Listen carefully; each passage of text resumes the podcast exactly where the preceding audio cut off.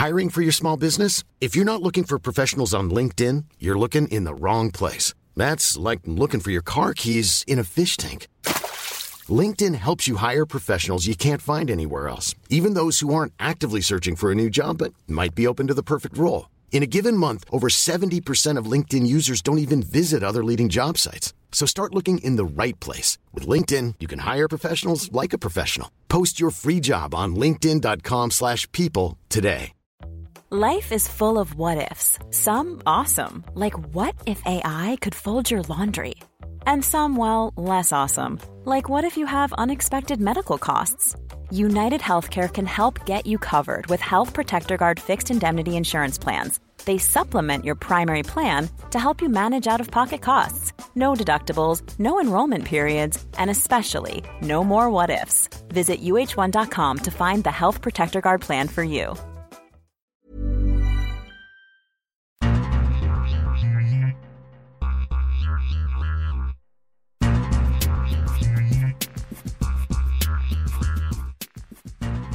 Data and analytics plays a pretty large role, especially in the modern era of soccer, whether that be player development, transfers, or in itself club growth. So today I'm joined by Jordan Gardner, who is the co-chairman and co-owner of FC Helsingør, which is in the first division of Denmark, which is actually the second tier uh, to the Danish Superliga, but still a club that has exhibiting growth for player development. So Jordan, how are you doing today?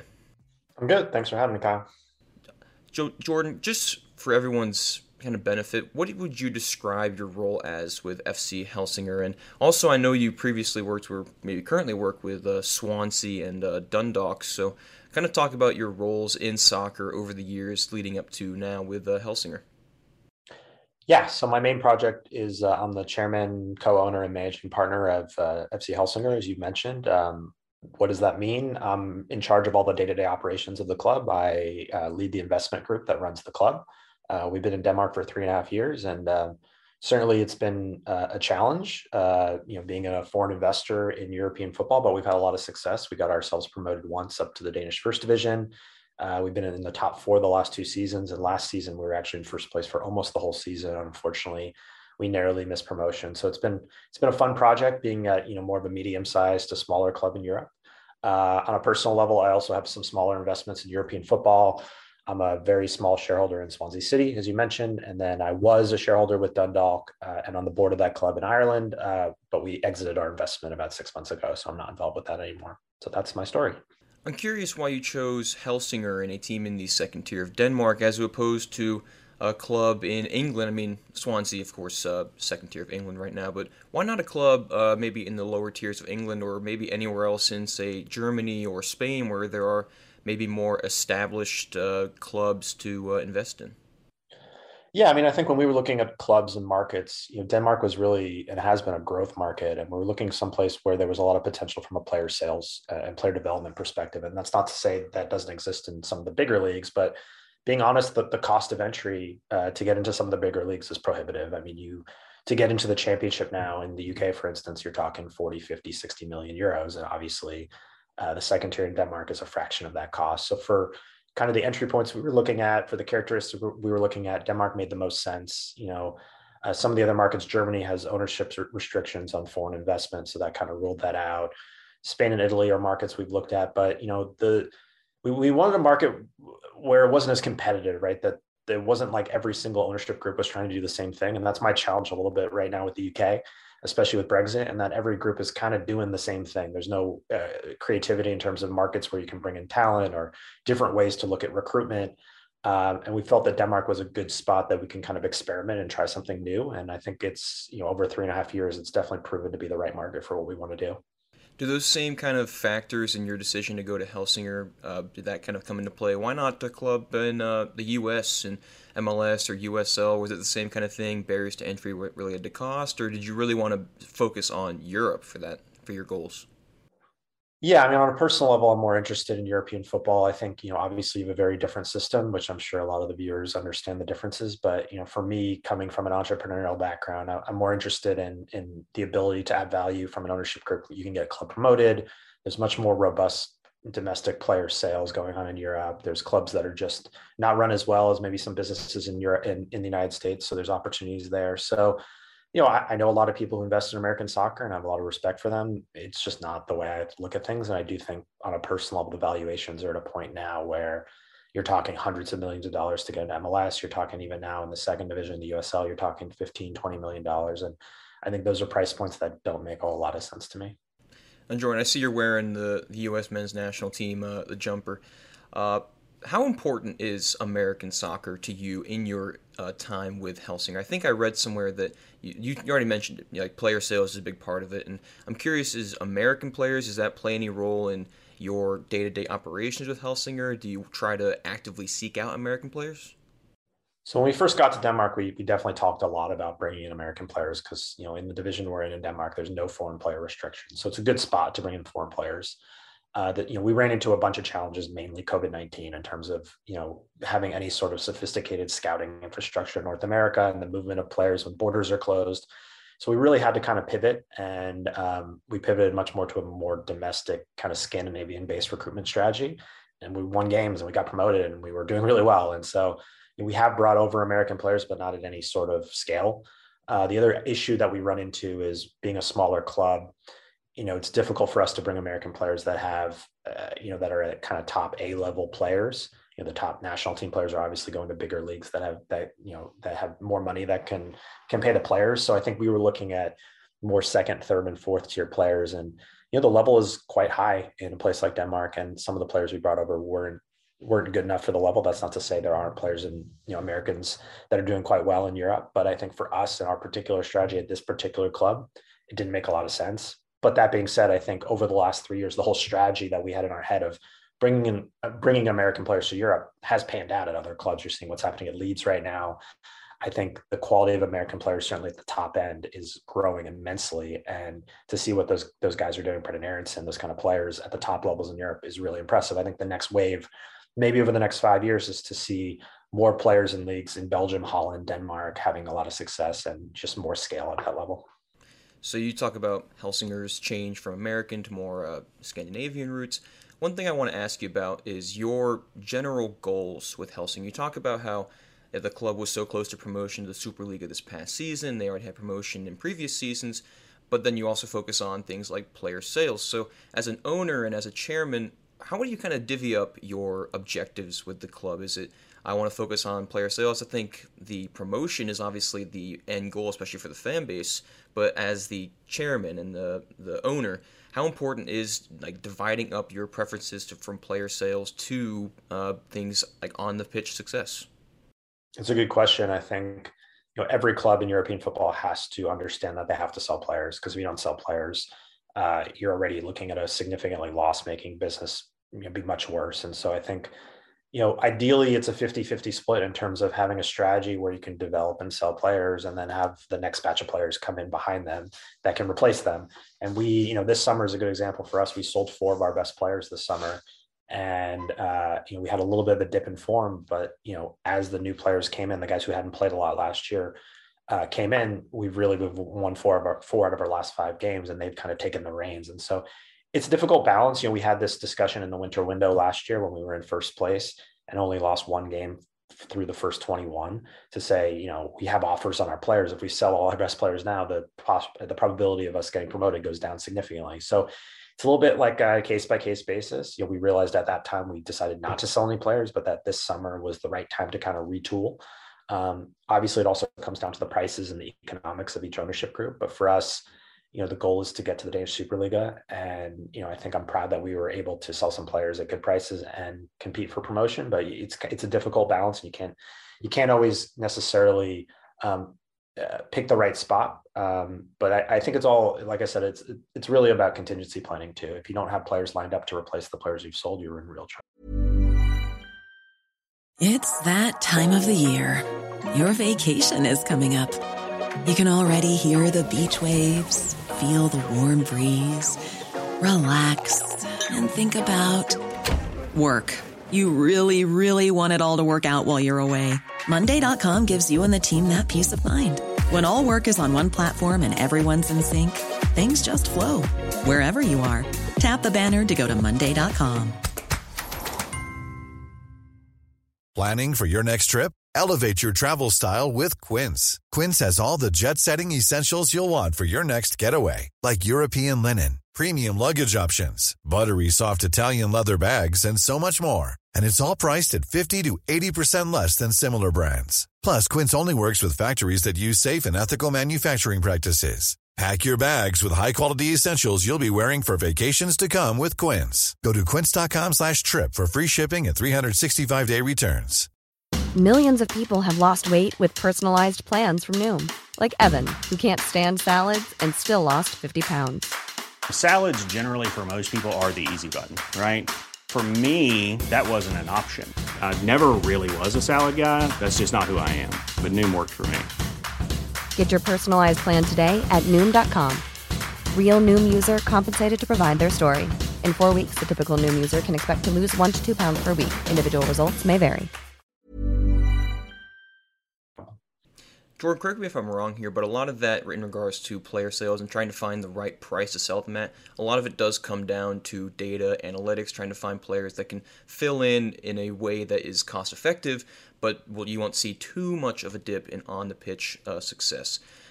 Talk about the importance of data and analytics to Helsingør and uh, clubs in Europe. We talk, we see Brentford right now competing in the Premier League and competing well using this kind of money ball technique where they, you know, find players that maybe other clubs don't value as highly, but they still can compete at a high level. So, in regards to your club, how important is data analytics and just using the new uh, the new uh, era of technology to get the best out of teams?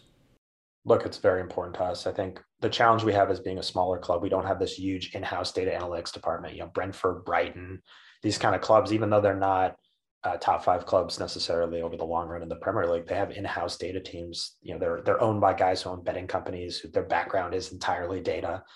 Um, and so for us, it's trying to be just as sophisticated as we can. You know, do we use more open source data sources? Obviously, everyone uses Wyscout, but is it a StatsBomb? Is it a SmarterScout? You know, these are kind of more uh, tools that a lot of clubs use. And can we can we find specific pieces of those tools that we can do things a little bit differently? We obviously don't have the resources to have a full in-house data analytics team for a club of our size. Um, but the simple fact is so many clubs don't value data in European football. And the fact that we just simply value it gives us a leg up. And I think the other area that we really focus on is, is not simply just data in recruitment, because I think that is as important, but that's what most people think. It's player performance, health and wellness, injury prevention, we've we've looked at the data pretty significantly in those areas and done things well beyond what a club of our size normally does when it comes to the other areas even business analytics when it comes to our, our commercial side. And so you know for us it's always about what can we do within the limited resources of being at the small club. You know for me someday hopefully being at a bigger club it's exciting to think what we could do with the resources of a bigger club um, and you know there are examples like we mentioned out there of clubs doing it well, but 98% of the clubs don't don't do it well or don't value it at all. Why do you think that is? Why do those clubs with seemingly unending resources avoid data at a at a rate that would be so beneficial to them? And and is, is there a reason for that, or are they just being ignorant, or what do you think? This business is still very old school. You have people that have been around for many many years, and they don't. They're very resistant to change. And whether that's people on the sporting side or on the ownership side or directors and CEOs of clubs, they um, there's you know it's it's a very relationship driven business, and there's still many clubs that instead of having a sophisticated data algorithm for recruitment, they're going to call up the three you know friends who are agents, and the agents are going to tell them which players to sign. I mean, this happens at some of the biggest clubs in the world still.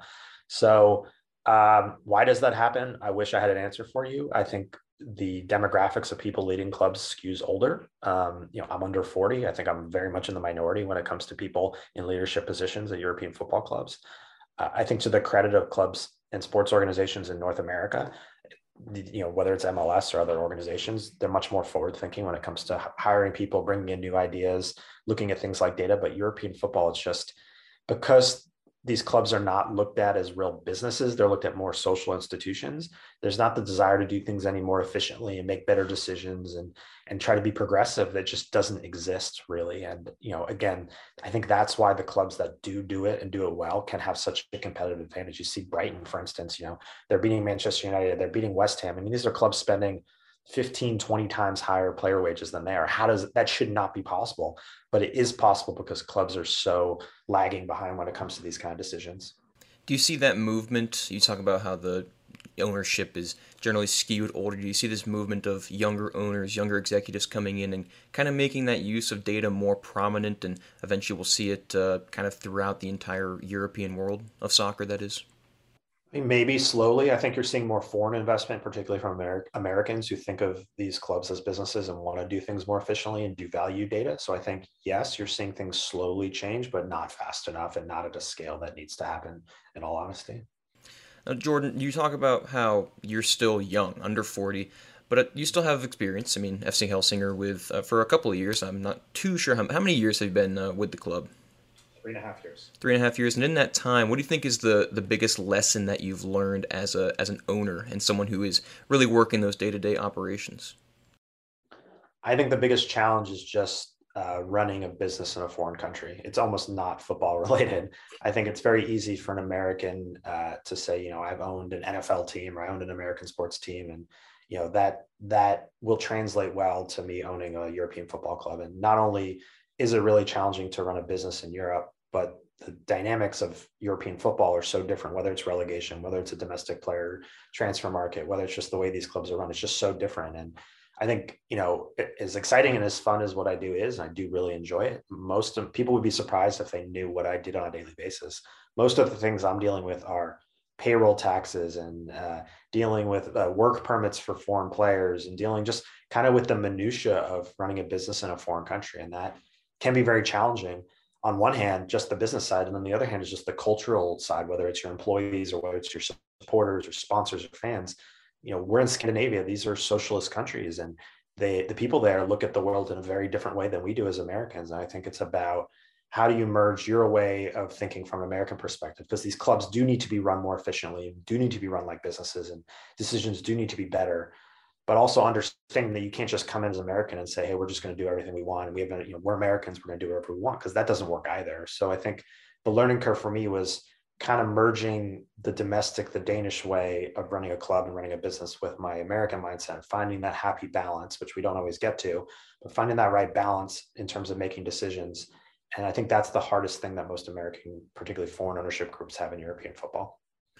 Now, using this American mindset, I'm curious where you see Helsingør in say five years, uh, maybe double the time that you've been there right now. Where do you see? Where, well, first of all, where are your ambitions with Helsingør, and then where do you realistically see the club in five years' time? I mean, our ambition has always been to have a stable, self-sufficient club, and that obviously was difficult with COVID and all that kind of stuff. But we, you know, we've been in the top four in the Danish First Division for two seasons running, which is not easy. I think obviously within five years, the goal is to get up to the Superliga, which was also not easy. I think the amount of money being spent at the higher divisions in, in a place like Denmark is significantly more than we're spending. You know, we're in the bottom three of player payroll in, in the division we're in, let alone the higher division. So I think to me, I, I think it's a mistake when clubs in European football say, you know, we're going to get promoted in three years or this or that. It's very difficult to put timelines on these kind of things. Um, but I think ultimately, of course, the goal being in a place like Scandinavia is to be in the Superliga and have a self-sufficient club. And there, of course, are limitations with this club. I, I get asked about, you know, eh, are you are you going to go for Europe? And I'm like, that's not realistic. We're a small club in a small community. The amount of money that would need to get spent to get into Europe in a place like Denmark would be exorbitant. We'd have to be uh, go up against these huge clubs like FC Copenhagen and Brøndby spending, you know, 100 times more on player payroll. So I think for us, self sustainability. It's getting the Superliga, and then you know whether it's with the current group or myself, it's scaling and then doing replicating the success we've had and learning experiences what we've had in Denmark to a bigger league and a bigger club. Because that to answer your question from earlier, why didn't we go to a bigger league? You know, the idea was you know let's learn and make mistakes at a smaller club at a smaller scale. And then we can go to a bigger league and then learn because I, I, couldn't imagine American group going into the Premier League, no experience whatsoever in terms of how these clubs are run or, or what you're supposed to do. Now being on the ground in Europe for three and a half years, you know, I feel like the, I have the tools necessary to have success at a bigger club. I think a lot of Americans, in particular, overestimate the amount of uh, experience needed, or underestimate the amount of experience needed to run these clubs and run them well. It's interesting because uh, Chelsea, obviously being taken over by a new American over Manchester United, they have some uh, opinions about their American owners.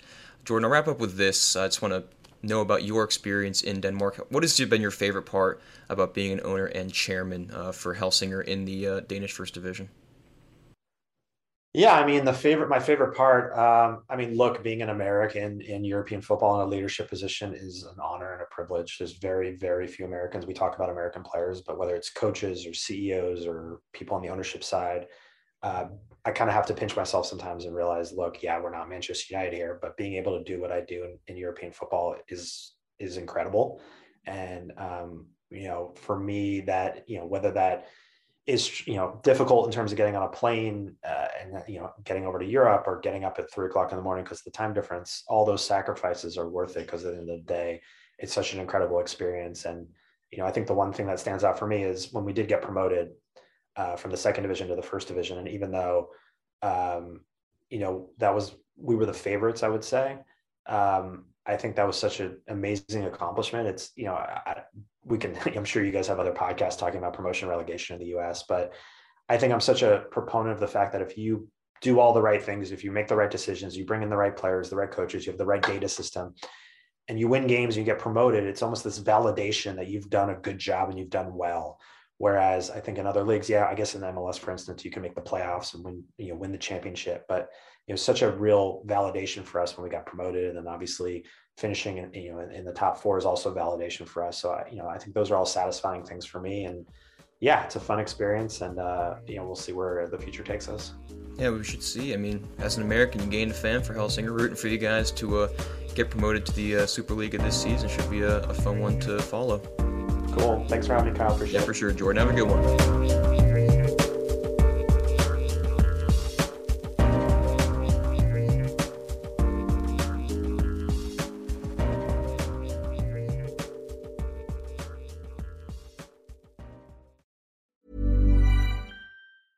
Hey, folks, I'm Marc Maron from the WTF Podcast, and this episode is brought to you by Kleenex Ultra Soft Tissues your ally to help tackle your allergy symptoms this season. I love the change of seasons, but nobody loves pollen and all those other things floating in the air that make you sneeze during this nice weather. Kleenex Ultra Soft tissues are hypoallergenic and allergist approved. So fight back against watery eyes and runny noses without worrying about irritating your skin. For this allergy season, grab Kleenex and face allergies head on. Planning for your next trip? Elevate your travel style with Quince. Quince has all the jet setting essentials you'll want for your next getaway, like European linen, premium luggage options, buttery soft Italian leather bags, and so much more. And it's all priced at 50 to 80% less than similar brands. Plus, Quince only works with factories that use safe and ethical manufacturing practices. Pack your bags with high-quality essentials you'll be wearing for vacations to come with Quince. Go to quince.com slash trip for free shipping and 365-day returns.